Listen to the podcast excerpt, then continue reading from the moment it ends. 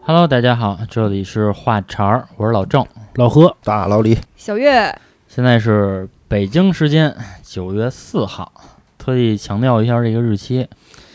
是农历的七月二十八今天是我爹爹的农历生日，哦。因为整个的农历的中元节刚刚过完，中元节是一个鬼门大开的这么一个日子啊，嗯在三千恶鬼，对，在这个民间来讲啊，它是一个灵体或者说是已故的亲人和我们最近的这么一个时间，嗯，生人回避，对，生人回避。哎，我发现每一到年关的时候，还有到鬼节附近，到中元节附近，我发现去世的人都会比较多。我不知道你们有没有这个感受，年关难过嘛，啊，老话说的，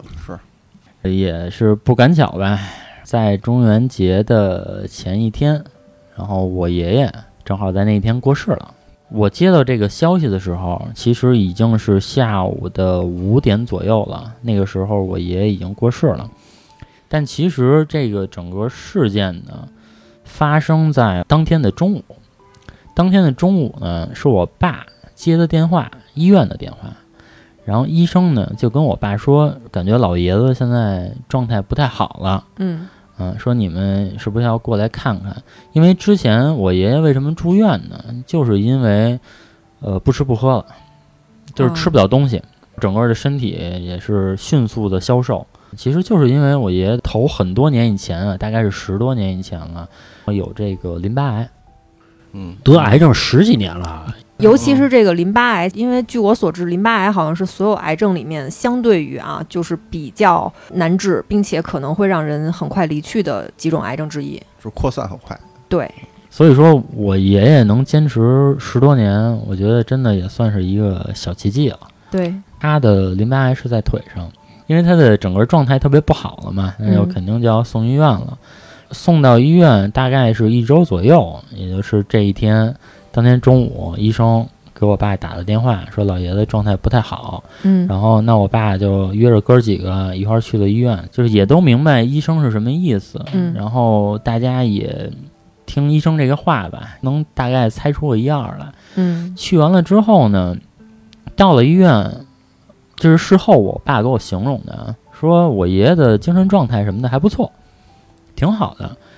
还能喝一点粥，吃一点东西，反而比之前状态好了，看着，嗯，也没有，就是很正常，嗯、就是很正常。嗯。其实没有这个回光返照的，就那一系列的迹迹象。嗯，然后就是因为这样呢，我爸他们的意思就是说，那咱待会儿要不就回去吧，就也不知道为什么医生就突然在这天把咱们叫过来。后来就跟那医生聊，医生就说呢，说以我的经验，我觉得现在老爷子的身体状态不太好，所以才把你们叫过来。但是我爸他们在那儿待了两个多小时，在这个时间里呢，我爷爷一直很正常，一直很正常。那他们就寻思说啊，那要不就出去吃点东西，然后那个回来再观察一下，要是没什么事儿，咱们就回去去。嗯，因为也是疫情期间，医院晚上的话不让停留到太晚。嗯当他们刚要走的时候啊，正好那个护工喂我爷爷吃了一口粥，嗯，就这口粥呢，据我爸当时形容，应该是卡着了，呃，或者说是呛着了。然后我爷爷就咳嗽。从这口粥之后，然后我爷爷的各项的身体特征吧和指标都迅速的下滑了。嗯，大概又过了一会儿，我爷爷就去世了。嗯那你这护工这嗯个不担责任吗？是嗯现在其实回想这个事情啊，在我爷爷其实还都状态比较正常的时候，医生为什么要叫我们家人过去？他为什么不是说其他的时间叫我们家人过去？为什么不是头一天？就或者说再晚一天，或者怎么样的？他为什么要当天去？那肯定还是医生有这个经验，可以看出来这个时间点可能是身体状态已经不太好了。医生也没给出什么解释来。医生没给出什么解释来，因为据我所知，原来有一个说法，就是说在农村的老人，大概是可以看出来，比如说哪个人生病了，他大概什么时候咽气儿，会把他拉到客厅里来，嗯，嗯、在客厅里坐着或者躺着，嗯、然后等待最后一口气儿咽下去。我觉得这可能是一个经验之谈，包括大夫也是，可能他天天接触这种事情，他有这方面的经验了。嗯我之前听说过一个说法，比如说在这个车祸现场，幺二零拉了一帮刚刚遭遇车祸的人来，你就看那个呀，滋儿哇乱叫的，不用着急，你给他缝吧缝吧，是吧？就是没什么事儿，嗯，擦擦血，擦擦伤的，那种特别镇静的，看着什么事儿都没有，帮着大夫抬什么轮椅，抬什么担架，抬什么这种推车，然后呢，个安安静静的坐在这个走廊的椅子上等着大夫的时候，这种人大夫都是着重的去看的。之前我也听人说过有这种案例，就是一对儿小夫妻吧，然后经历车祸了，女的来了，啊，滋啦乱叫，不行，我腿太疼啦，折了，然后大夫就赶紧人就是给转急诊，说给看看呗。然后她老公看着什么事儿都没有，就在这个走廊里面坐着等着，大夫也没理她，她就上那个边儿上买了瓶水喝。不知道为什么，就是说车祸经历重伤的人都爱喝水，喝完水之后一口血喷出来，当场就死了。内伤啊嘛，对，为什么会这样？是因为就是咱们人体都有这种自救的意识。当你受到了这种很强烈的伤害之后，你的肾上腺素会爆表，爆表之后呢，会麻痹你的各项疼痛。你觉得自己是不疼的，你还会变得很兴奋。这个就是回光返照是吗？嗯，有可能是这样。有时候肾上腺素这个东西就是属于什么呀？就是他知道你快死了，嘣，给你来一针，他就这样。哦，人不是车祸掉鞋吗？嗯嗯，鞋一掉一般就死了，对，是吧？对对对，我小时候看过一个电影儿，好像是刘德华跟谁演的，成了我童年噩梦了。哦，就跟是那个我也看过那个啊，就是骑他摩托车对那骑摩托个车，骑完以后呢，那个人出了一个车祸，然后从嗯那大卡车底下爬起来了。对，然后一边爬一边说不行不行，我太渴了，快给我杯水吧。然后就从刘德华那车上好像是拿了杯水，喝完之后啊就，喷然了后喷了刘德华一脸的嗯血。这大概是我小学看的，从此以后我对这个就很有阴影，我觉得特别吓人。嗯啊，那等于拍电影的时候其实是写真的，对吧？对，所以对说一般急诊接到这种车祸的，都会着重关注那些看起来很平静的人。啊，那以后大家如果出点事儿啊，别老那滋儿哇乱叫的，那这医生不管你回头。行，咱们说回来啊，说这老郑他爷爷去世这事儿啊，对，这个其实也是通过我爷爷去世这个事儿吧，我算是完整的接触了一次这个殡葬，嗯，对吧？然后从头到尾，然后也算是跟着全程参与。是嗯，你爷爷是八十九去世的，是啊对，吧？八十九。也算是喜丧，喜丧，嗯对老人原来老是有一个说法嘛，说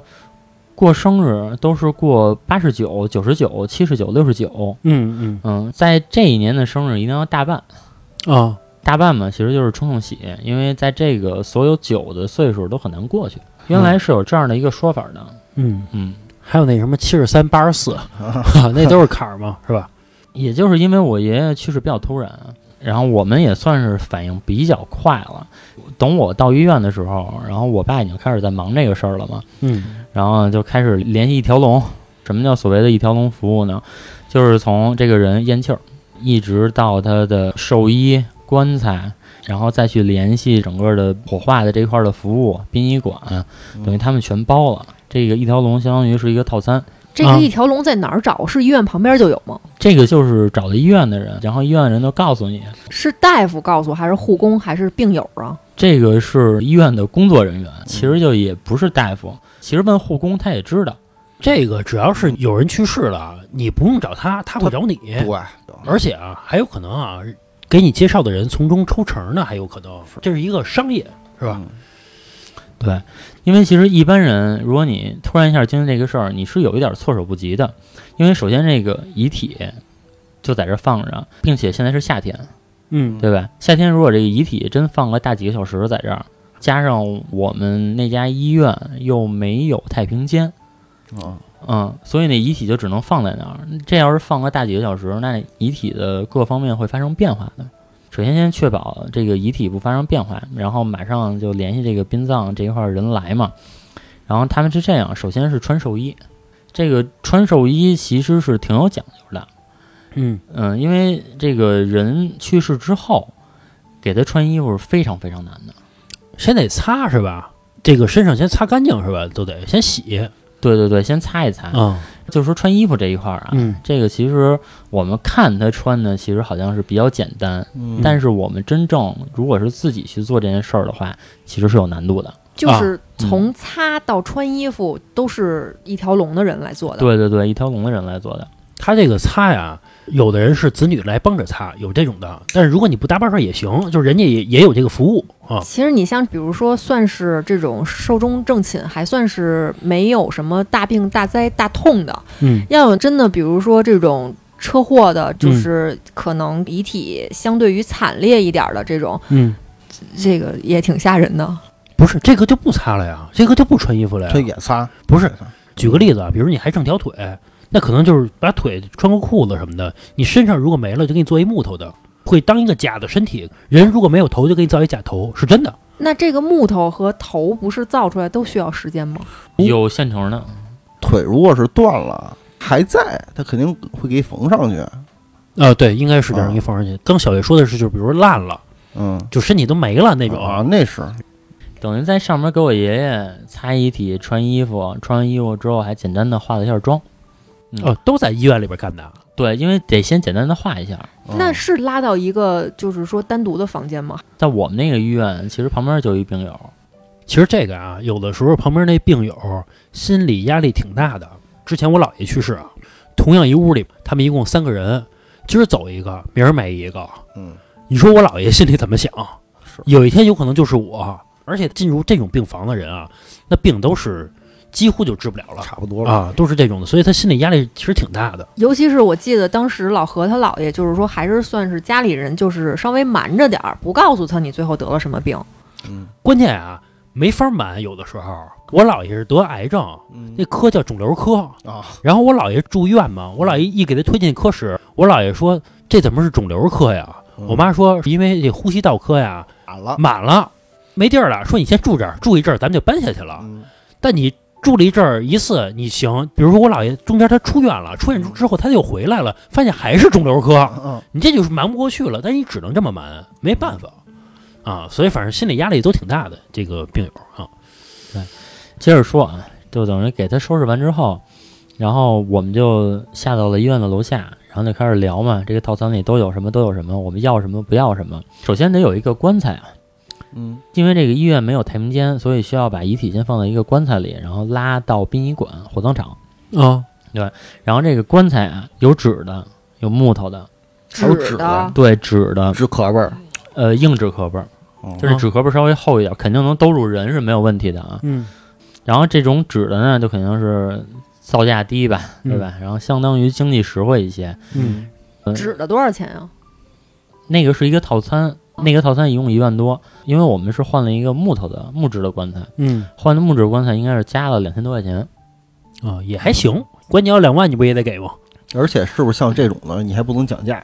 也会说一说，就是说只是简单的讲，啊对，就简单的讲一下。抹个零头儿，最贵的棺材或者说最贵的套餐是多少钱啊？你问了吗？棺材这个东西真的是多少钱都有。首先你要知道你这个棺材是干嘛用的。嗯如果是回民，那我需要土葬，那这棺材是一直要保留下来的。嗯啊，那一直要保留下来的，我是不是可以买一个稍微好一点的棺材？不管是防腐啊，还是它整个的这个制作工艺都是比较优秀的这种。讲究，啊，等于咱们这种就是汉民，比如说用这个棺材，就是从医院拉到这个殡仪馆，拉到这一段殡仪路馆之后，然后直接推到火化室，是连你这个棺材一起烧的。啊，连棺材一块儿烧。对，连棺材是一起烧的。还有这样的呢？嗯，那你那个拿那骨灰不就是带着木头的吗？是，啊骨灰具体是怎么处理的，我不知道啊。嗯，那最后收到那盒骨灰的时候，这是后话了。那骨灰不是都是粉末，它是一块儿一块儿。是是对是，对对，嗯敲碎了啊。嗯，他们不都说说一般的人家都爱烧那第一炉吗？早上起来烧那第一炉，你能确定这个骨灰就是你家人？这怎么敢低炉啊？因为是这样，啊你不知道这个人什么时候去世，对啊呀，他不是说像预约那种情况，而且现在的火葬场，因为我也跟那个服务我们那小哥聊了聊，人现在其实做的都相对挺好的，没有原来那种情况说烧完了都不知道是谁的。现在其实一炉就是一炉哦哦哦，啊，应该是这样啊，就具体的我不知道，因为家里也没有从事或者朋友没有从事这方面工作的。嗯嗯，然后据说人去世之后，遗体的摆放也是有讲究的，比如头朝南，脚朝北，应该是怎么放，这都是有讲究的。但是说到我们现在来讲的话，就是一切从简嘛，嗯对吧？因为现在不像原来的时候那么的嗯讲究，或者说嗯讲究那么多的这方面的文化了。是嗯，现在相对简单了。也就是我们下去之后，他把这棺材拉过来，我们一看是一纸的，我们说这不行，说嗯你给我们换一木头的，然后他就把这拉走了。然后但这个时候其实距离我爷爷去世已经两个小时了，啊，然后我们就担心遗体，嗯对是，因为夏天，然后又没有太平间，会不会发生什么变化？嗯但其实也没有，因为据他们说啊，其实放几个小时应该是没有问题的。然后等于换了一个木质的棺材，嗯然后把这个木质的棺材拿过来之后，因为是车拉过来嘛，然后就带着棺材上去请遗体。请遗体其实也是那一条龙那两个人，其实是拿一块儿就跟那个床布似的，对吧？就一兜把这嗯遗体给兜起来，四个人白每单子，对，白单子，然后每个人捏一个角，嗯，然后把它请进棺材里，嗯然后请进棺材里之后，把这棺材再从楼上再推下来，推下来之后装到车上，它会有一个简单的这么一个仪式，也就是说长子嘛要摔个盆儿，就这么快就开始进行这个仪式了，是吗？因为是这样的，这个仪式是把人请走的一个仪式，因为有的人他在医院去世之后，医院是有太平间的，嗯他如果说把遗体放在太平间，他可以先不进行这个仪式，嗯，等这个遗体拉到火葬场的时候，那一对天对对，再去摔盆儿。但是对于我们来说的话，我们就直接拉到火葬场了，等于就是相当于当天就要走这个仪式。等于是这个仪式一条龙的人把这个棺材走的客梯，然后运下来，嗯，是吧？然后在这个大厅里，或者说在外边，你父亲就进行这个摔盆儿，对，摔盆儿，然后所有人道别这盆儿都给你准备好了是啊，吧？盆儿都是准备好的，然后包括这盆儿里还得放俩钱。等于一系列的这个流程是在医院门口做的。对，是在医院，它中间有一个小广场，在那个个小广场那块儿去做的。嗯他这个太平间啊，我爷爷去世的时候，那个医院正好有这个太平间。反正我去那太平间啊，不是像大家想象中的，比如多地恐怖啊地下一层怎么怎么样，嗯不是，它就是一个平房，门儿一直开着，然后中间有一个放尸体的地方，然后把尸体放上去，他帮你化妆嗯，化妆之后旁边有一个蜡烛一直点着，成不像是那种灵堂似的，呃对对对灵堂似的，然后旁边一堆抽屉柜子，就是这个有冰箱，嗯就人放在里边儿，这冰箱就冻上嘛。所以说，老郑他爷爷在那个医院没有那个太平间，只能是这么走啊对，因为也没有办法再拉到其他医院的太平间，啊对吧？也没有这方面的业务，我估计。嗯嗯，因为如果当时不摔盆儿，就没有机会再摔盆儿了呀。啊对对对，是对是，你到了火葬场之后，然后就遗体告别，然后就火化了，对对其实就没有这个仪式了。啊，嗯，火葬场也不让你们干，你们干也罚你钱。是吗？火葬场不让摔盆儿，火葬场人干净着呢，啊不是那个的那种啊，他那个盆儿是个什么东西？就是一个就是一个陶罐子，呃对，陶瓷陶盆儿就陶，就是那个烧的那种比较廉价的。我那会儿还没跟老何办事儿呢，然后他姥爷去世了嘛。按理说，其实村子里面呀、或者说长辈，是不是说他们都有一个理儿叫光领证没办事儿，其实不叫结婚，是是是吧？没过门儿嘛？对啊，对。当时我也面临一个选择你，你就不用是，参加了吧？但是我去了。哦，当时我还在我们家住着呢嘛，也嗯没办事儿。然后知道他姥爷去世这个消息了嘛，我爸妈就说：“那你去吗？”然后我说：“老何的妈妈让我去。”我爸妈就说：“那你就去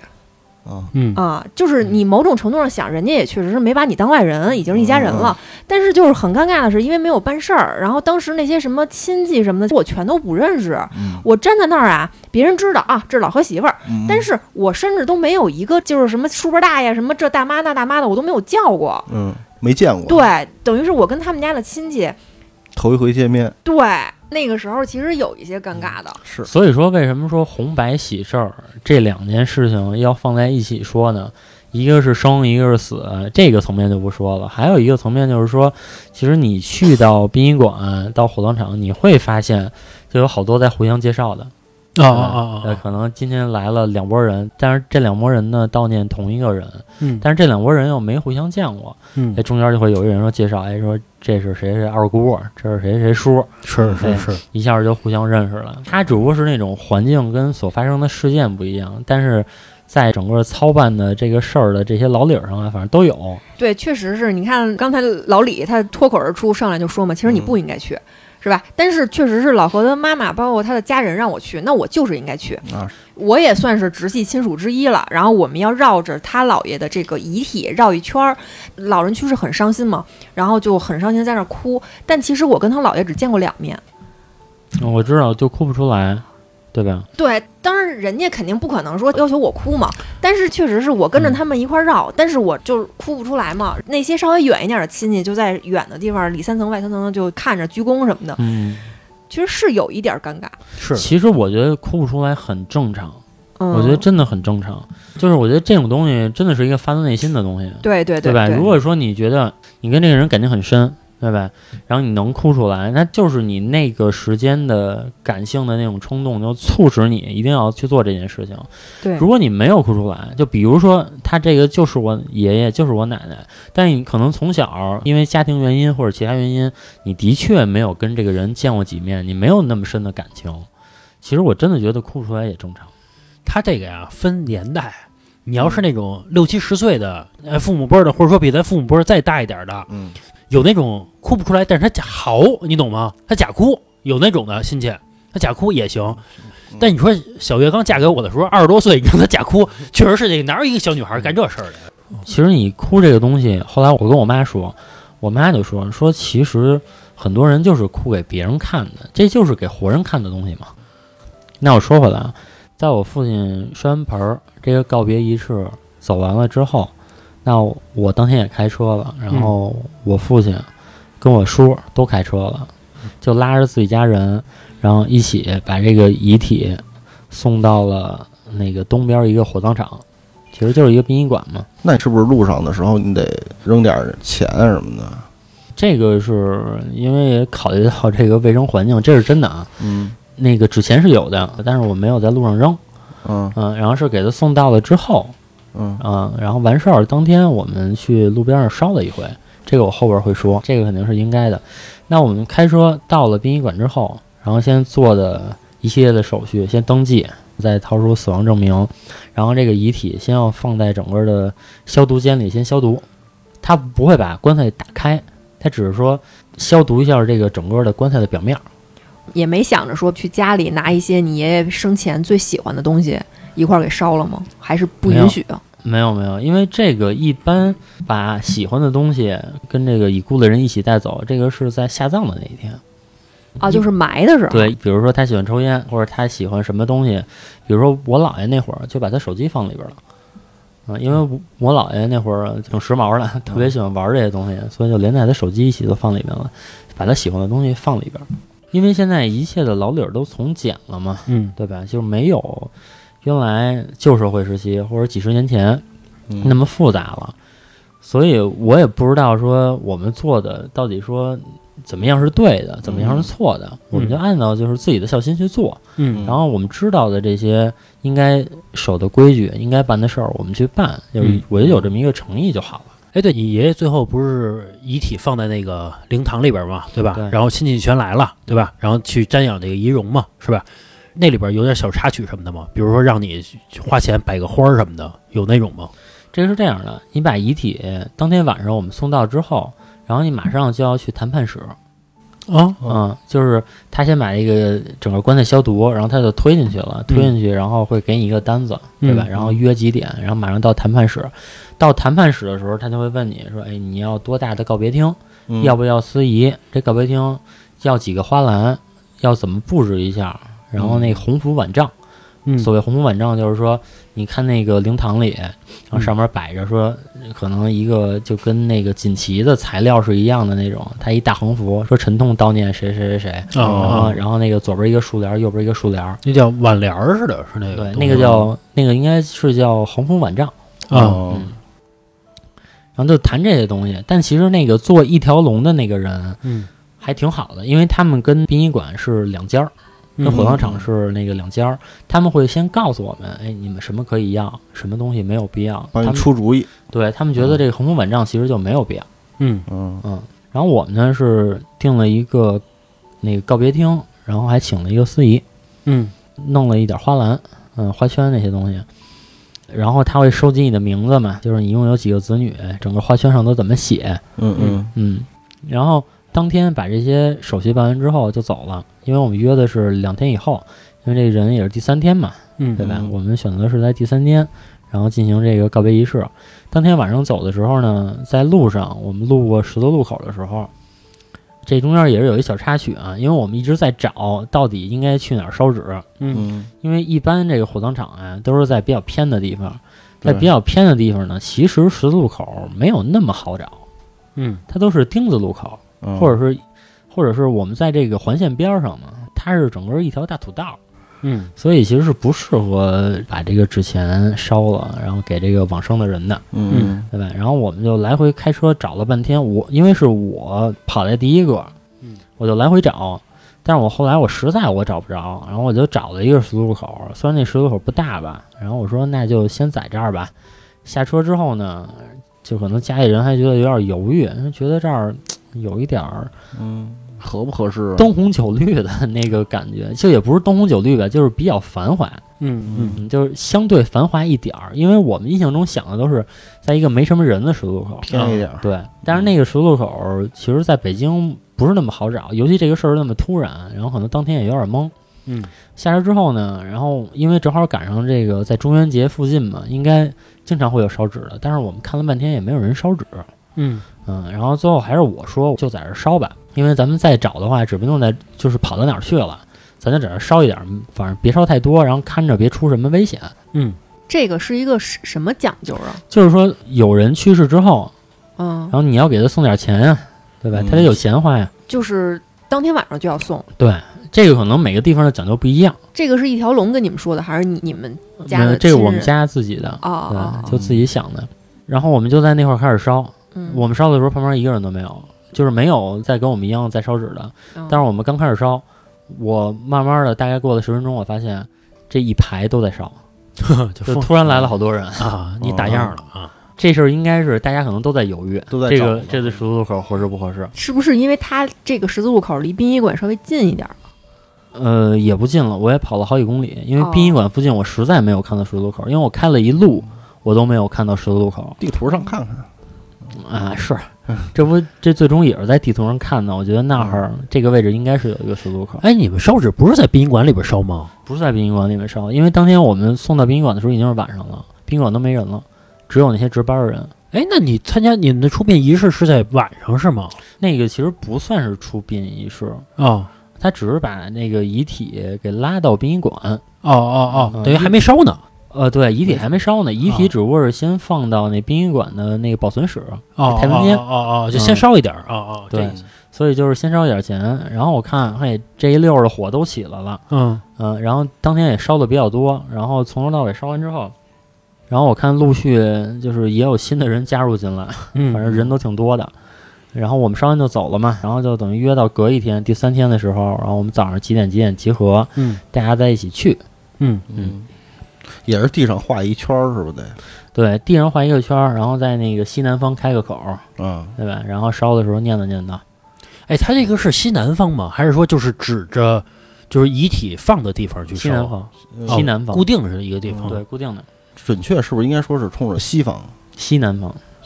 我看那口儿可是开哪儿的都有，啊，嗯，有的还就是两个口儿还对着。俩口儿对着。啊不是，我是说就两个圈儿离得近，然后两个啊口儿嗯对着。嗯我理解是这个遗遗体在哪儿，你就冲哪毕竟现在好多这种规矩，好多人也不懂儿啊。对啊。对是。这个其实都是我们一条龙那个人跟我们说的。哦嗯哦他说你们如果烧纸的话，应该这个圈儿怎么画，嗯然啊后怎么怎么样。哦哦，我问一下，就是你爷爷这个整套流程下来，一条龙来了几个人啊？两个就来了两个人。就来了两个人，因为也的确就需要两个人，他再哦多的人不需要了。哦他其实是就是给你穿衣服，对吧？把遗嗯体请下来，然后给你把这些必备的用品、棺材这些东西拿过来。嗯，其实我觉得啊，就是比如你们找对象，可能老何觉得殡仪馆的不行，那一条龙的你觉得行吗？一条龙的这一块儿东西是这样，不是这个行业想进就能进的，是吗？人家是家传的，就是比如说我祖祖辈辈家里都是从事这个殡葬服务的，嗯然后那他们是不是也懂一些玄学的东西啊？嗯多少吧，应该是多少会知道一点儿，因为天天跟这种事打交道。而且他人家是这些老理儿，人全懂对，嗯啊。嗯，就是你别问到什么时候，人家卡壳了，嗯这个不太好了。嗯对岁数大嘛，也不大，我看岁数也比我大不到两岁，三十来岁，嗯，三十来岁。嗯，是北京大小伙子吗？呃，我接触那个人，我感觉是北京的，我是不是就是北京从事这个一条龙的，就是拢共也没那么多呀？是不是就拢共有十来家儿？其实这个东西就是大家对他的一个，可能是一不太好的这么一个印象。后来我跟我妈聊天的时候，我还问她呢，我说：“你看，呃，因为我爷这个一件寿衣花了一万多，嗯，其实那个寿衣我觉得就是上面绣一点东西嘛，嗯没有任何的其他的技术含量。技术含量嗯，然后这个再加上整个服务又一万多，嗯，所以说，你说这个钱一天晚上，这个每天得有多少去世的人？然后他当天晚上拉着一趟活儿，然后两万，我姑且算他里边的利润就有一半儿，嗯，差不多。对吧？那两个人，我就姑且算他两个人拿这个百分之五十，这还不算灵堂的钱是吗？灵堂呃的这个是火葬场的了，那个是火葬场部分了哦。这个一条龙是不包括火葬场的哦啊。哦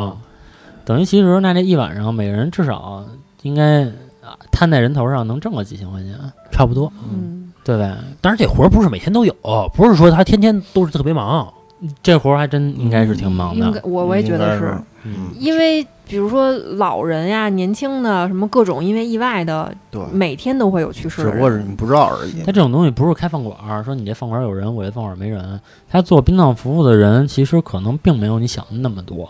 但是北京的人口可是两千万，哦哦哦，是对吧是是，这是后话了。后话我还跟我妈开玩笑说呢，我我说我要是找一个家里从事这个的，啊嗯对吧？那你会不会觉得别扭？然后我妈说肯定会，啊，嗯，肯定会。然后可是做这行呢，应该是家里应该是比较优渥，其实我觉得你换个角度想，他也算是让这个死者体体面面的离开。你换哪个角度想，你问问你妈同意不同 意？是这个行业，它就是这个行业人专门有一个记者还采访过啊，嗯采访过一个殡葬业者，就是在殡仪馆工作的人，他说一般找对象啊都是内部解决哦啊，你别嫌弃我，我也不嫌弃你啊嗯。这而且啊，你还别说嫌弃啊，这活儿算是这个国企工作人员啊，嗯对，公务人员这个不是你想进就就能进的啊。他们不说早年啊，在这个殡仪馆有一个专门的有一个职位叫抬尸匠，就是他需要把这个尸体嗯背到这个火化炉或者哪儿哪儿哪儿，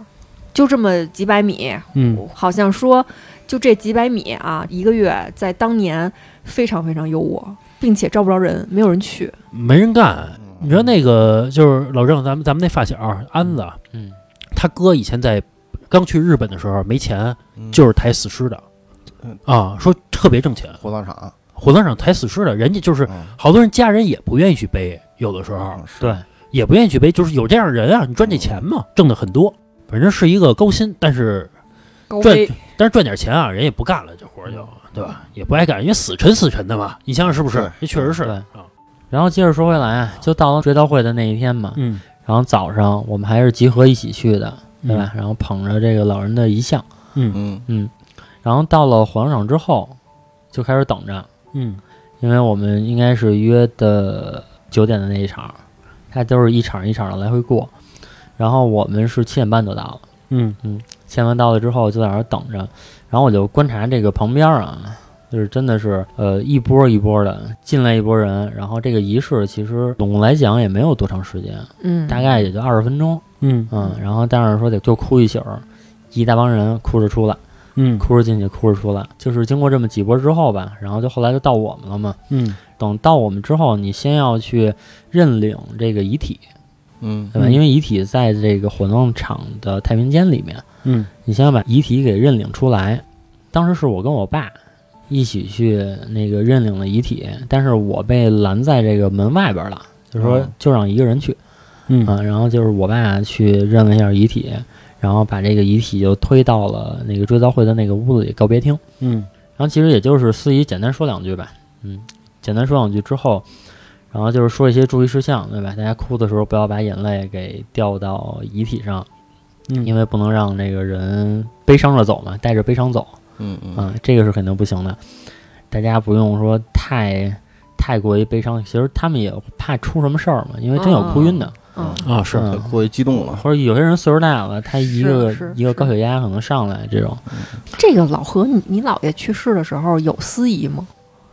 有啊，我记得你那个也特别早吧，七点多开始。差不多，反正很早嘛，都是很早，嗯没有下午烧的。我记得我那个时候是凌晨三点嗯，从西五环出来，嗯然后打车去老何的姥姥家，因为要捧遗像吧，还是怎么样啊，啊？然后又从老何他姥姥家再往东边开，开到东五环外的一个殡仪馆，我记得好像也是七点多。是都是特别早嘛嗯，都是特别早。对，然后就整个告别仪式嘛。但是这告别仪式其中，呃，有几点吧，让我还是挺触动的，因为我爸作为长子，啊嗯然后司仪说再围着这个遗体再再绕一圈儿，瞻仰一圈儿，然后我爸走在第一个，嗯长子走在第一个，然后我爸就扑通一下就跪下了，嗯紧跟着就是我妈就跪下了。嗯嗯，然后我也跪下了，然后我爸就磕了，真的是磕了三个响头。嗯然后我就真的是想起原来别人跟我说的一句话，说你有父母的人永远无法理解你失去父母的时候那种感受，嗯因为你会发现，你失去了这两个人之后，你再也没有地方去喊爸喊妈了。是嗯，就你就完全是自己一个人了，感觉这个世界。嗯，然后这个告别仪式完了之后呢，嗯，然后下一步就是把这个遗体推到火葬场，嗯推到那个烧的那个地方，嗯然后推到烧的那个地方，其实是我跟我爸还有我叔，啊嗯因为我是长孙嘛，然后我爸是长子，然后还有另外的其他的儿女一起把这个遗体给送到火化炉那块儿。嗯这个跟我想的还有点不一样。我刚开始以为是把遗体抬出来，抬出来之后把遗体送到火化炉里面，但是其实现在都是把这个棺材整个一起送到这个火化炉里面一起烧。他这个每个还不一样。我姥爷的那个只是烧人，不烧那个棺材，跟棺材没关系啊。而且我姥爷没棺材，我记得当时没有棺材，就是一个你放在一个平台一车上边儿，嗯然后盖着布，然后就推进去了啊，是这样的。我记得是，嗯，然后火化完之后嗯就开始等，嗯，大概是要等两个小时。然后这个两个小时我们也是一直在外边儿。然后这个时候就能体现出这个中国的这个红白喜事儿社交的这一块儿了，大家就可能开始互相介绍了。哎，这个是谁谁谁的谁谁谁谁，从前可能都没有见过有些亲戚，因为比如说啊，我就没有见过说我婶儿，也就是我叔的媳妇儿那边儿的人，嗯嗯嗯，对吧？因为平时真的是没有交集。嗯嗯，或者说交集很少，我就有很多人没有见过，然后就是大家互相认识一下，然后可能这个时候非至亲的人就走了，这就完了嘛，因为剩下就是取骨灰了。你爷爷去世，你婶儿那边的亲人也要来。呃，他们是主动要来的，哦哦哦哦嗯，哦就主动想送送老爷子。哦哦，但但是他们有可能不是全来，他们是比如说派几个代表来是吧？对过对来对，悼念一般都都是这种。啊哦啊哦啊，哦就这个事儿，好像是有一种就是想让更多的人来撑场面。我奶奶去世比较早，我那时候上初中，然后我奶奶去世的时候，因为我们家这种直系的亲戚。就是在北京的啊，不是在老家的，其实就是我爸哥三个，嗯我爸觉得呢都没有经历过这种事儿，也不是那种特别社会、特别场面的人。嗯然后我爸呢就打电话让我舅妈来过来帮着张罗张罗，因为我舅妈呢可能这种礼尚往来、待人接物的事儿见的比较多，是啊然后我舅妈就来了。啊啊、反正有这么一事儿，可能骨子里还是想希望多个人多撑撑场面。啊！哎，老郑，后来然后你把那个骨灰接过来了是吧？嗯，接过来了让你们看见那骨灰了吗？看了，啊，我们是到点儿，然后去取，嗯他会提前给你打电话通知你。去到那儿之后呢，然后他就会把这个骨灰，呃，先是在一个袋子里，然后给你嗯装到骨灰盒里边儿。啊然后装到骨灰盒里边儿。因为这个事情比较突然，然后我爷爷还没有给他买墓地啊啊、没有买墓地，那这骨灰盒呢就需要先寄存在火葬场这块儿。啊！嗯火葬场有一个专门的那么一个屋子是存这些东西的，这也就是说我们然后捧着骨灰，然后还捧着遗像，我跟我爸还有我叔仨人，然后进到那个。存骨灰的地方，就跟那个香港那个电影里似的，就是密密麻麻的，一人一墙个上，对，就就墙上一人一个小方格子，啊哦然后是玻璃的，然后你能给拉开，那贴照片儿，呃，贴照片儿，然后嗯里边儿贴张小照片儿，就特别小，就跟嗯小抽屉一样。嗯然后里边儿还要摆那个童男童女儿，然后还要摆一观音瓶儿，摆点儿那假花儿啊这些东西。嗯，然后等于是给供奉到那儿，啊啊，嗯就是如果说墓地都准备好了，就先不用放在那儿了，是吧？墓地准备好了之后，嗯其实很多人就会选择当天就把这个骨灰直接送到墓地那边儿下葬，啊，嗯请进去啊。嗯，请进去。哎，你们那殡仪馆有那种仪式吗？就是拿那个骨灰盒走一个仪式，有的有的，这个当会花钱呗。呃，我们没有花钱，但是其实他给我的感觉也是一个仪式，就是几个人，然后走着，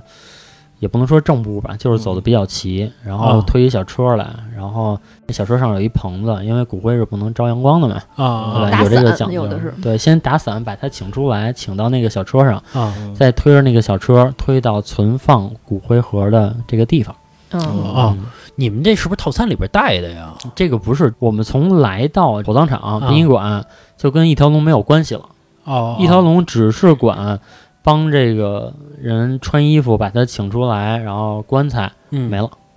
是这样的，我爷爷去世的时候啊，嗯跟我刚才说那个仪式，就是有几个也是穿着那种正装的人，类似于像穿着军装似的那那种，嗯，然后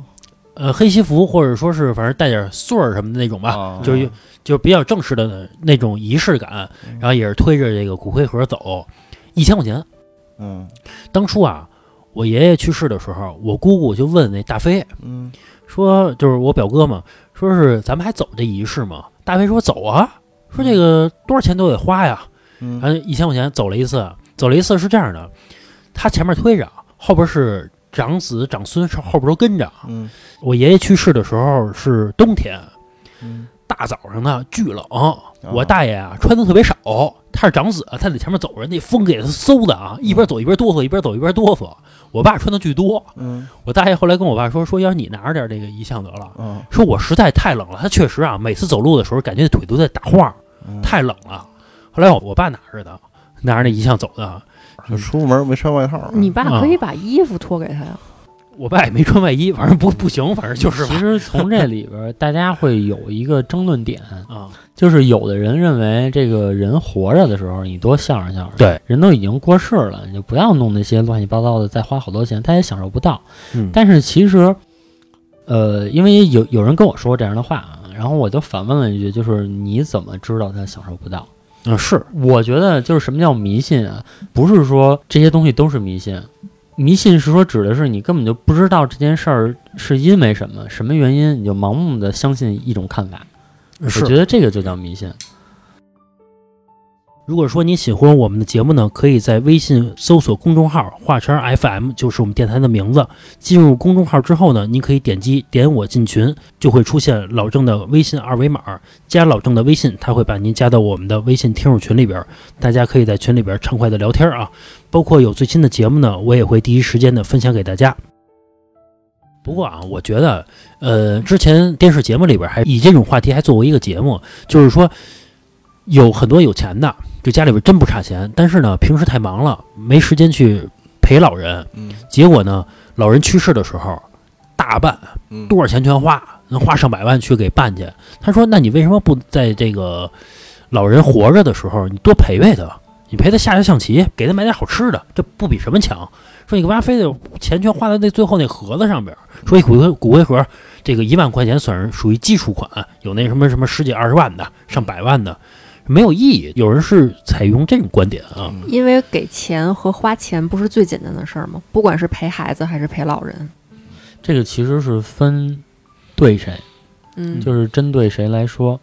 如果说针对一个家庭并不富裕的，嗯就这么一种情况，嗯其实他会选择陪伴。这个是我真的我亲身感受到的。我觉得这种东西啊，不是钱多钱少的事儿，是分家庭的事儿。嗯再有钱，他为什么不回去啊？你万一老人看他孩子就烦，一烦就生气，一生气那血压就高 也是你你要从这个角度说，也有可能啊啊。别回来了，让我多活几年了。啊！对，因为老人可能确实有很多比较认老理儿嘛，对吧？然后一认老理儿，他就会看不惯你身上的很多很多做法。嗯嗯嗯，因为也加上我们这几十年发展的比较快，嗯，对吧？每一代人跟每一代人想法都不一样。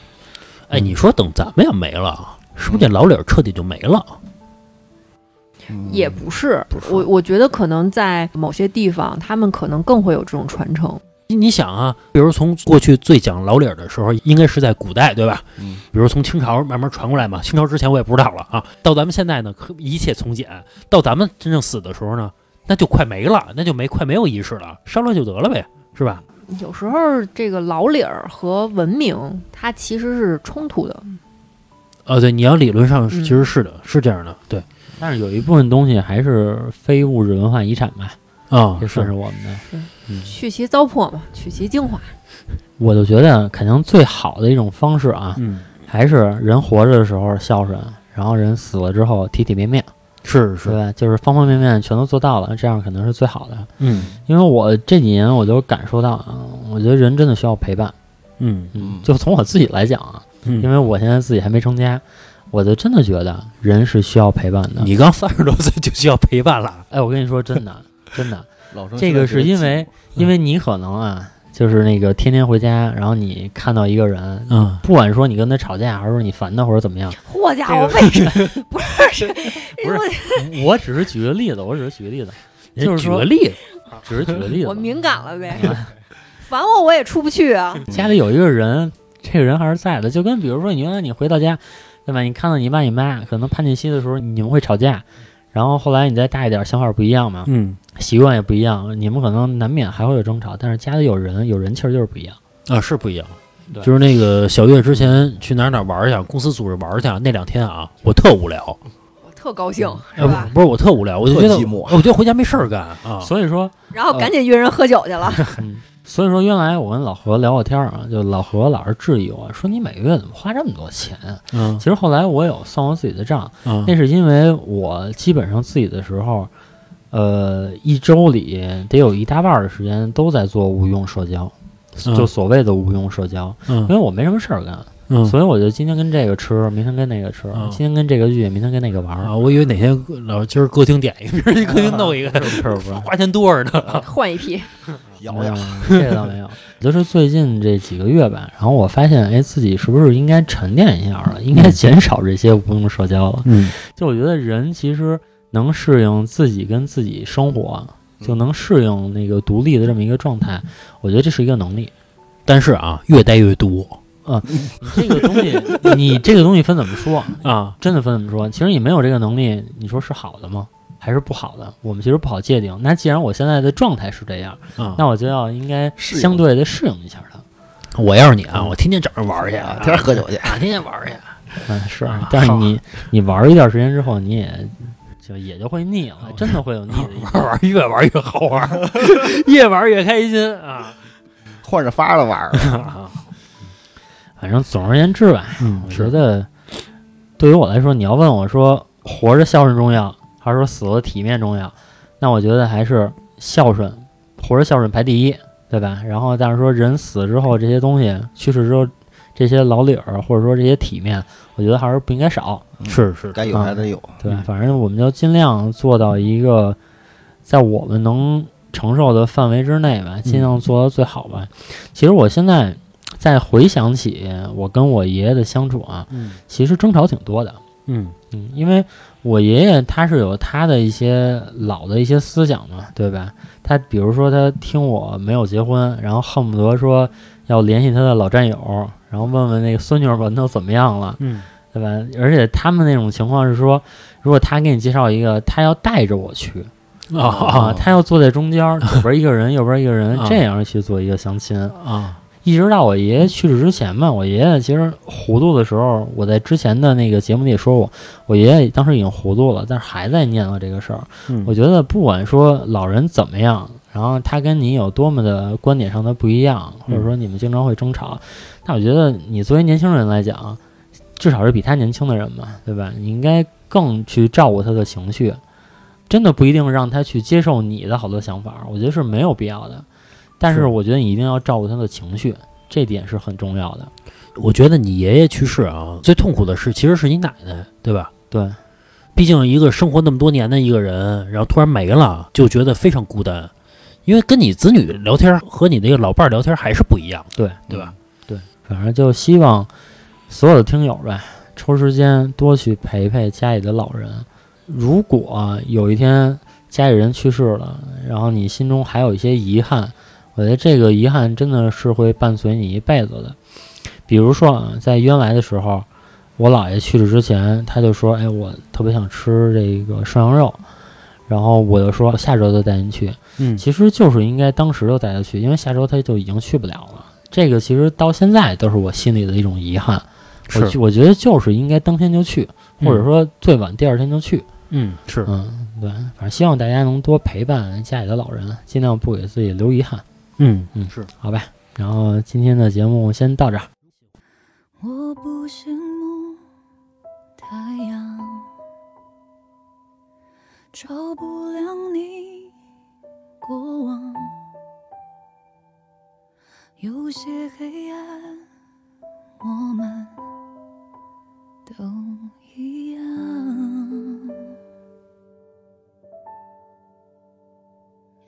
我太嫉妒时光。能离开的大方，不用开口，也就无需躲藏。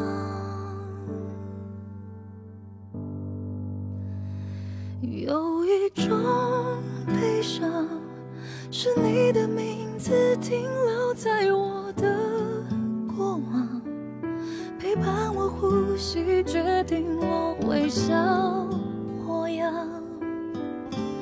无法遗忘，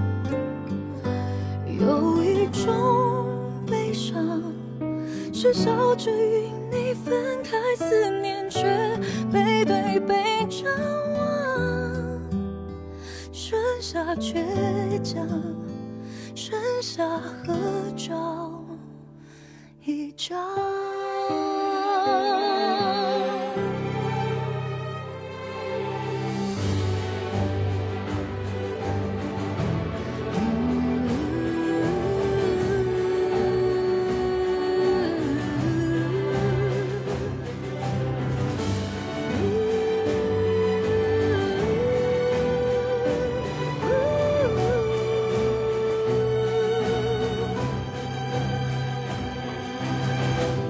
成为彼此的路，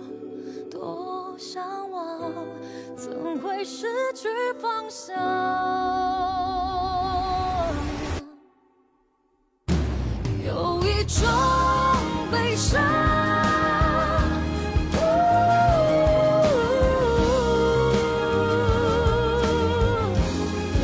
留在我过往，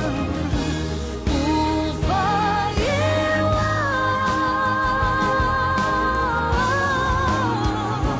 有一种悲伤，是你义无反顾让爱成为我身上的光，给我温暖，却不准我遗忘。有一种悲伤，不想要与你分开，思念才背对背张望。你是所有，你是合照一张。